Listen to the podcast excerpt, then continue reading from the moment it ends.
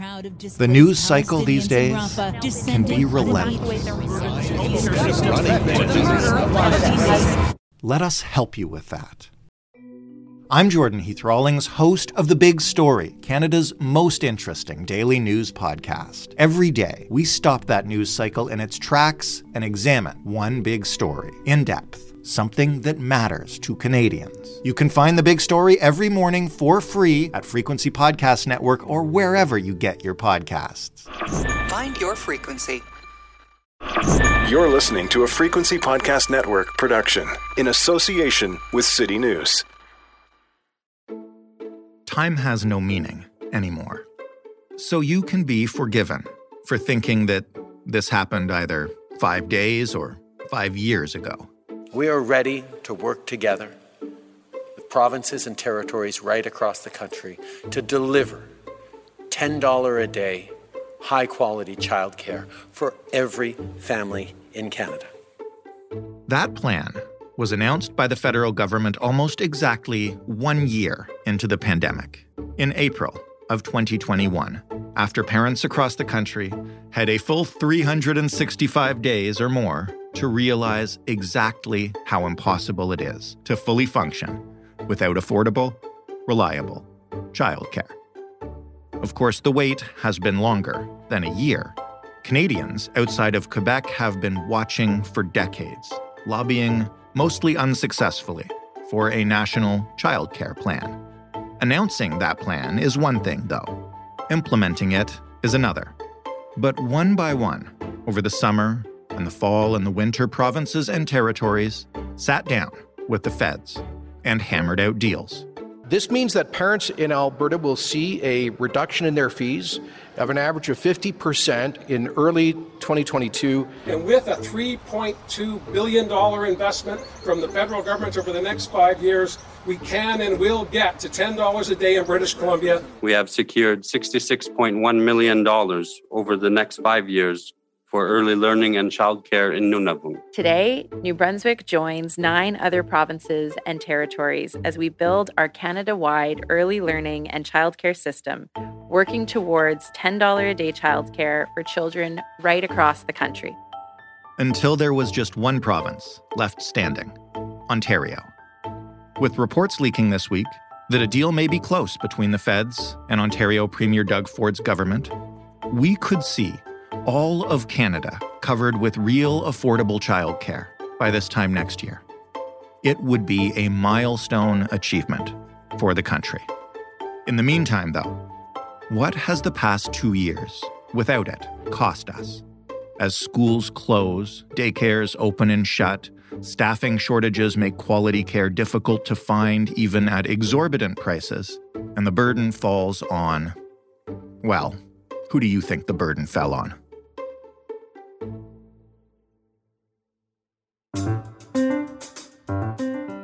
I'm Jordan Heath Rawlings. This is The Big Story. Carolyn Ferns is the Public Policy and Government Relations Coordinator at the Ontario Coalition for Better Childcare. Hey, Carolyn. Hey, thanks so much for having me.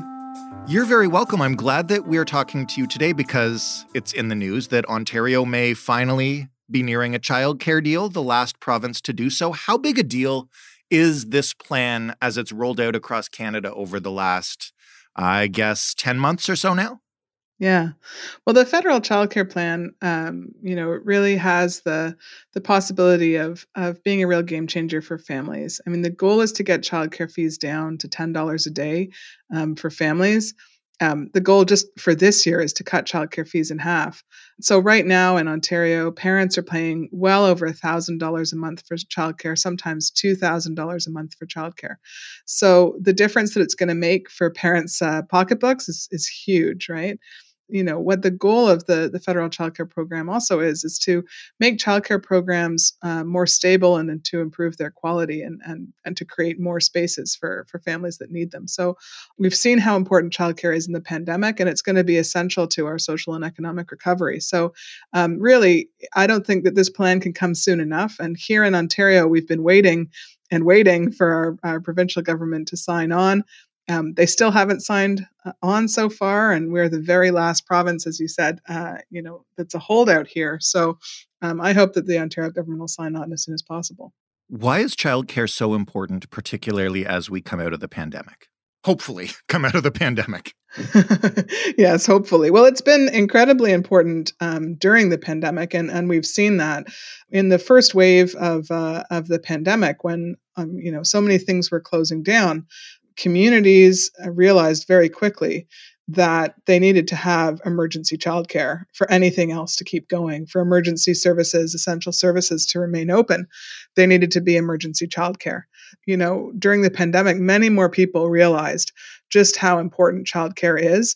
Um, you know, any employer uh, who was on a Zoom call with an employee who had a to- toddler crawling all over their head realized, right. you know, that childcare, um, you know, Ontario can't work work without it. And of course, you know, we've had, from a work perspective, really two pandemics. People who are able to work from home, and if their parents have been trying to work from home with their children, mm-hmm. uh, and then folks, of course, that uh, are so important uh, to our communities who, you know, whose jobs cannot be done from home, be they right. healthcare workers or uh, or grocery store uh, workers. And so, childcare for for those folks um, has been really important. I think that, you know, after wave one of the pandemic, when we saw how important childcare was, that's where we started to see suddenly um, government action uh, right across the country, you know, and the, the federal government, you know, in their budget last year, finally bringing forward a, a national childcare system that, of course, advocates have called for for over 50 years. Um, and so I think that it's going to be really important as we move forward to make sure that childcare centers, first of all, that they survive the pandemic, because we've seen a lot of them close um, but that we start providing more affordable care for families and, and expand spaces too.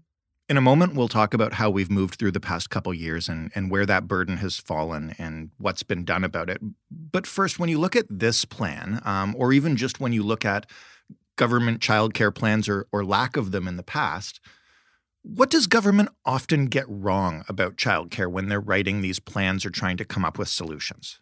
I'd say that the biggest thing um, that governments, you know, be it different provincial governments over the years or the federal government, even now, I think something that needs more attention is the childcare workforce.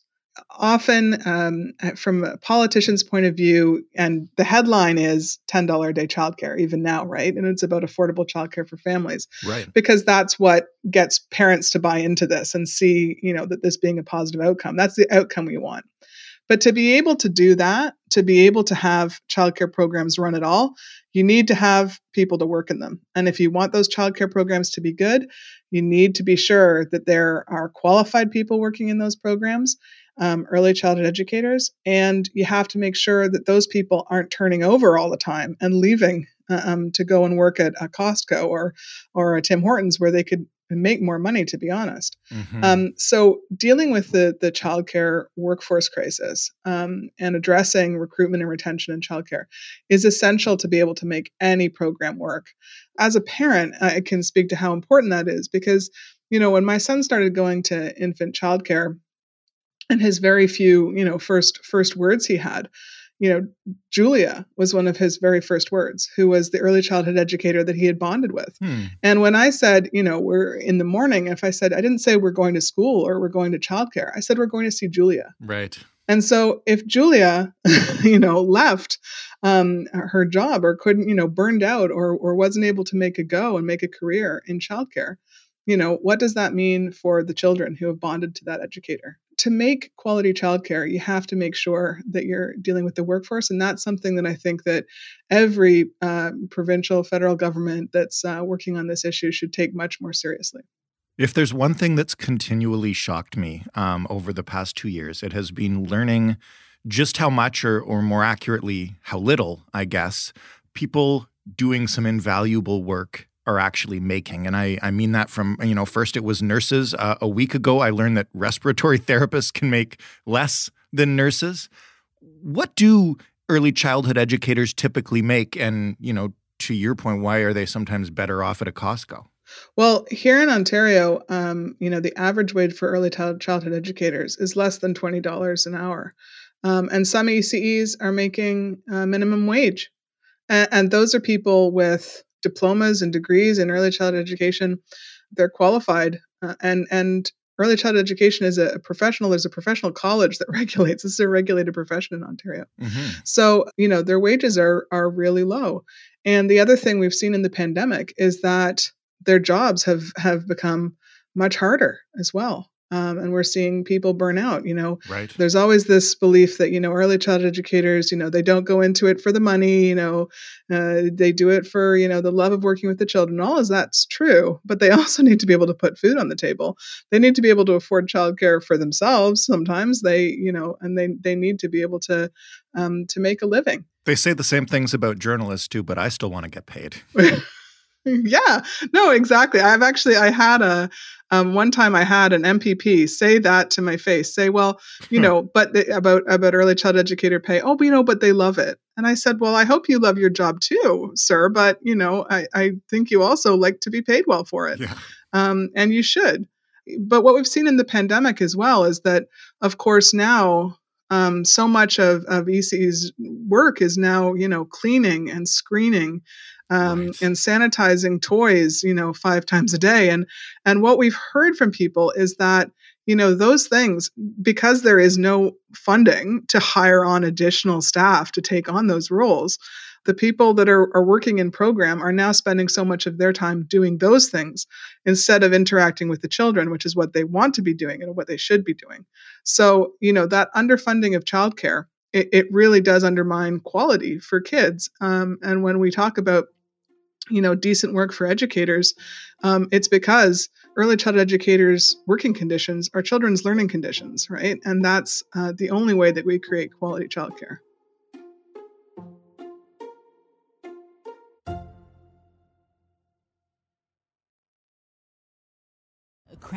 the news cycle these days can be relentless. Let us help you with that. I'm Jordan Heath Rawlings, host of The Big Story, Canada's most interesting daily news podcast. Every day, we stop that news cycle in its tracks and examine one big story in depth, something that matters to Canadians. You can find The Big Story every morning for free at Frequency Podcast Network or wherever you get your podcasts. Find your frequency.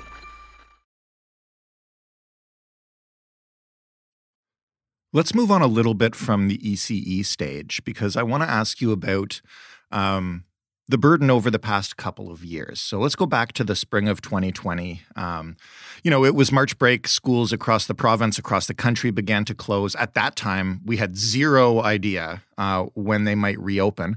What did your work tell you about who was going to be impacted by that?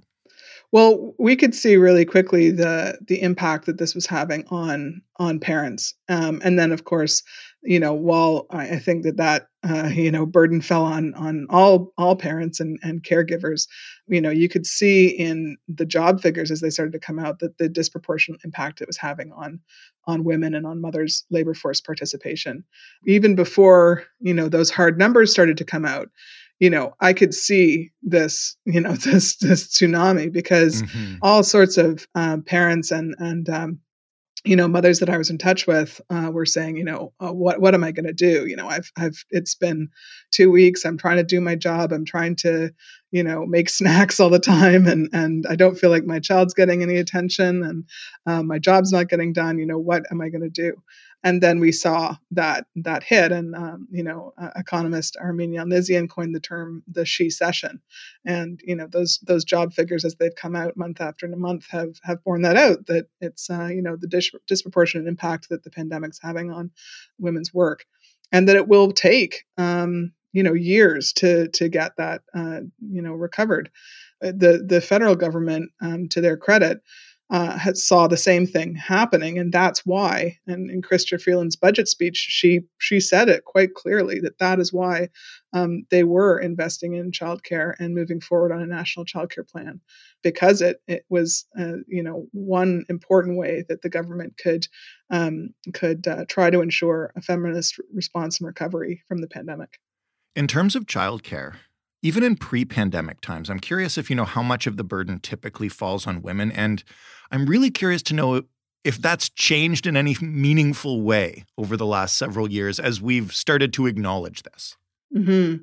Well, you know, I think that uh, you know, even before the pandemic, of course, um, it was you know well known that that uh, um, the childcare uh, burden did you know continued to to fall disproportionately on uh, on women and, and mothers a few years ago in Ontario, there was uh, the provincial government had a whole committee and initiative looking at the the gender wage gap, right, and what what drove it. And caregiving was a, seen as being a huge part of this. You know, the unequal uh, burden of caregiving, and so much so that after the committee's you know travels around the province and talking with you know thousands of of people about how to solve the gender wage gap, their number one uh, recommendation was a universal childcare system. That that was the the most important thing to act on um, as quickly as possible. Mm-hmm. And unfortunately, it seems it took you know um, a few more years and a pandemic for that penny to drop for many more people. But now you know, we're seeing that um, there is an understanding of that, not just from the federal government, but provincial governments right across the country, as well as the business community now. Now we have the Chamber of Commerce calling for investment in childcare. So, from an Ontario perspective, though, what's frustrating is that the penny seems to have dropped for almost everybody except for the Ontario government. Um, who still seem to be acting in the, the sort of the old way of thinking on this and um, and uh, not really stepping up to do what's needed to to move forward on childcare. Have you guys been talking to them about that? What's that conversation been like trying to push this uh, over the hump?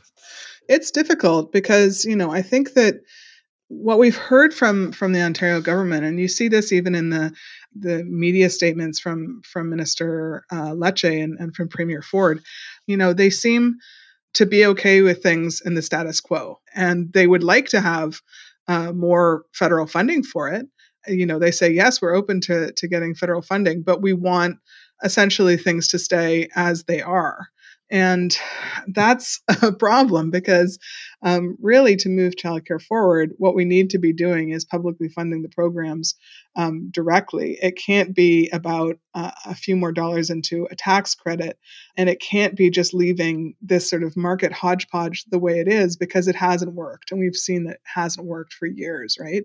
It's a matter of, of trying to shift that, uh, per, that perspective um, from the provincial government and really to to know what their their plan is.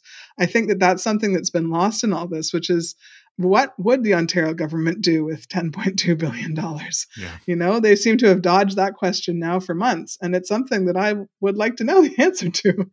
What do we know right now? Um, you mentioned some numbers a little bit ago about the concrete impact that the pandemic and childcare crisis has had on Canadian women's careers, and and what won't we know until it plays out in the years and decades to come. Yeah, I mean, I think that uh, you know there will be a, a long, a long-term imp- impact. I mean, we see that from you know from research that's been done on the gender pay gap. That is that the longer that uh, you know a woman stays out of the uh, paid labor force, or the the you know the impact that that has over years. You know, going into retirement when you you know then retire with a, a much lower income and earnings over the years. So there's going to be a long term impact of that for sure. You know, the other impact that we've tried to flag, um, even at the beginning of the pandemic, is how important a childcare program is going to be for a generation of young children that have been born in in a crisis and you know i've heard from lots of parents who say you know they had a baby in the 2020 and and that their child has not had the the opportunities to socialize um, with other kids yeah. and how important that's going to be um, to make sure that we're providing really quality early learning and childcare that understands what uh, families as a whole have have been through um, in all of this what will childcare providers have to do about that in the years to come? Um, obviously, hopefully, the the care itself gets better and more affordable, and the wages improve. Um, but what needs to change, if anything, in in the caregiving situations for kids who, to your point, have been isolated at this point for for much of their lives? Yeah. Well, I think that um, you know, in terms of the the pedagogy, I think that early childhood educators they're doing amazing and creative things um, in in dealing with the the pandemic, and I even saw that in, uh, myself as a as a parent in that first wave when childcare was was closed down. It was uh, you know I think only a few days after um, everything closed, I got an email from my son's childcare center saying, "Oh, you know, we're having uh, virtual preschool, so everyone can come on." And right. uh, his preschool teacher made a video explaining about the pandemic in ways that, using words and and things that he could understand in ways that I had never even thought of. Um, so it's amazing the work that early childhood educators have done in all this. Um, and I think, though, that just to go back to an earlier point, and I, but just to hammer it home, really, it's about making sure that that those qualified educators stay working in, in licensed childcare, mm-hmm. um, and that you know for kids that it's stable, um, it's stable quality childcare with the same um, early childhood educators day to day. So that they're not you know being shuffled from this room to that room because we're short staffed and maybe the the ece that they were playing with last week they never see again. I mean that's really hard for a child. So i think that you know it's it's really addressing that workforce crisis in childcare is going to make such a big difference. The last thing i want to ask you about is what happens next and, and what can be done for the moms who have lost uh, two years of their career? You know hopefully uh, knock on wood and, and it probably helps that there's an election coming up that ontario gets this deal done uh, with the federal government.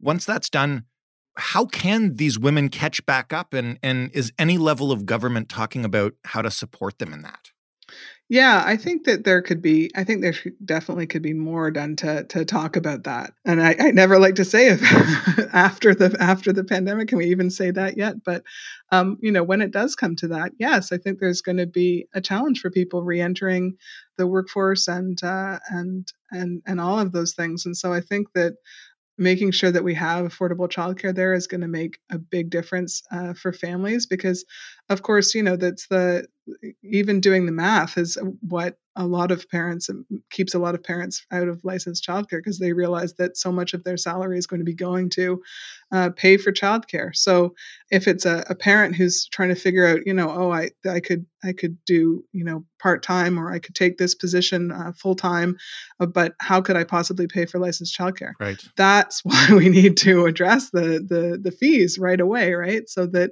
um, so that the makes sense for for more families to be able to to get back into uh, the labor force. It's an election year, so I hope that the Ford government is feeling the pressure to um, to sign on to that agreement. Um, but it's also an election year, and if they don't, I think that you know I know a lot of parents are really frustrated with how um, much of an afterthought uh, the Ford government has treated childcare. So I see this being a pretty hot election issue either way. It is amazing how parenthood can turn you into a single issue voter sometimes. yes, definitely. Carolyn, thank you so much for this. Very insightful. Thank you. Thanks so much.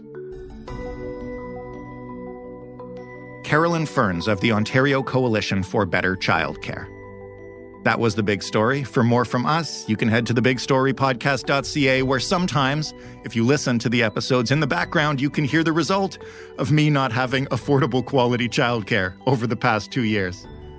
You can also talk to us on Twitter at TheBigStoryFPN, or you can email us, TheBigStoryPodcast, all one word, at rci.rogers.com. You can find this podcast in any podcast player. You can ask for it on your smart speaker simply by saying, Play the Big Story Podcast. Thanks for listening. I'm Jordan Heath Rawlings. We'll talk tomorrow.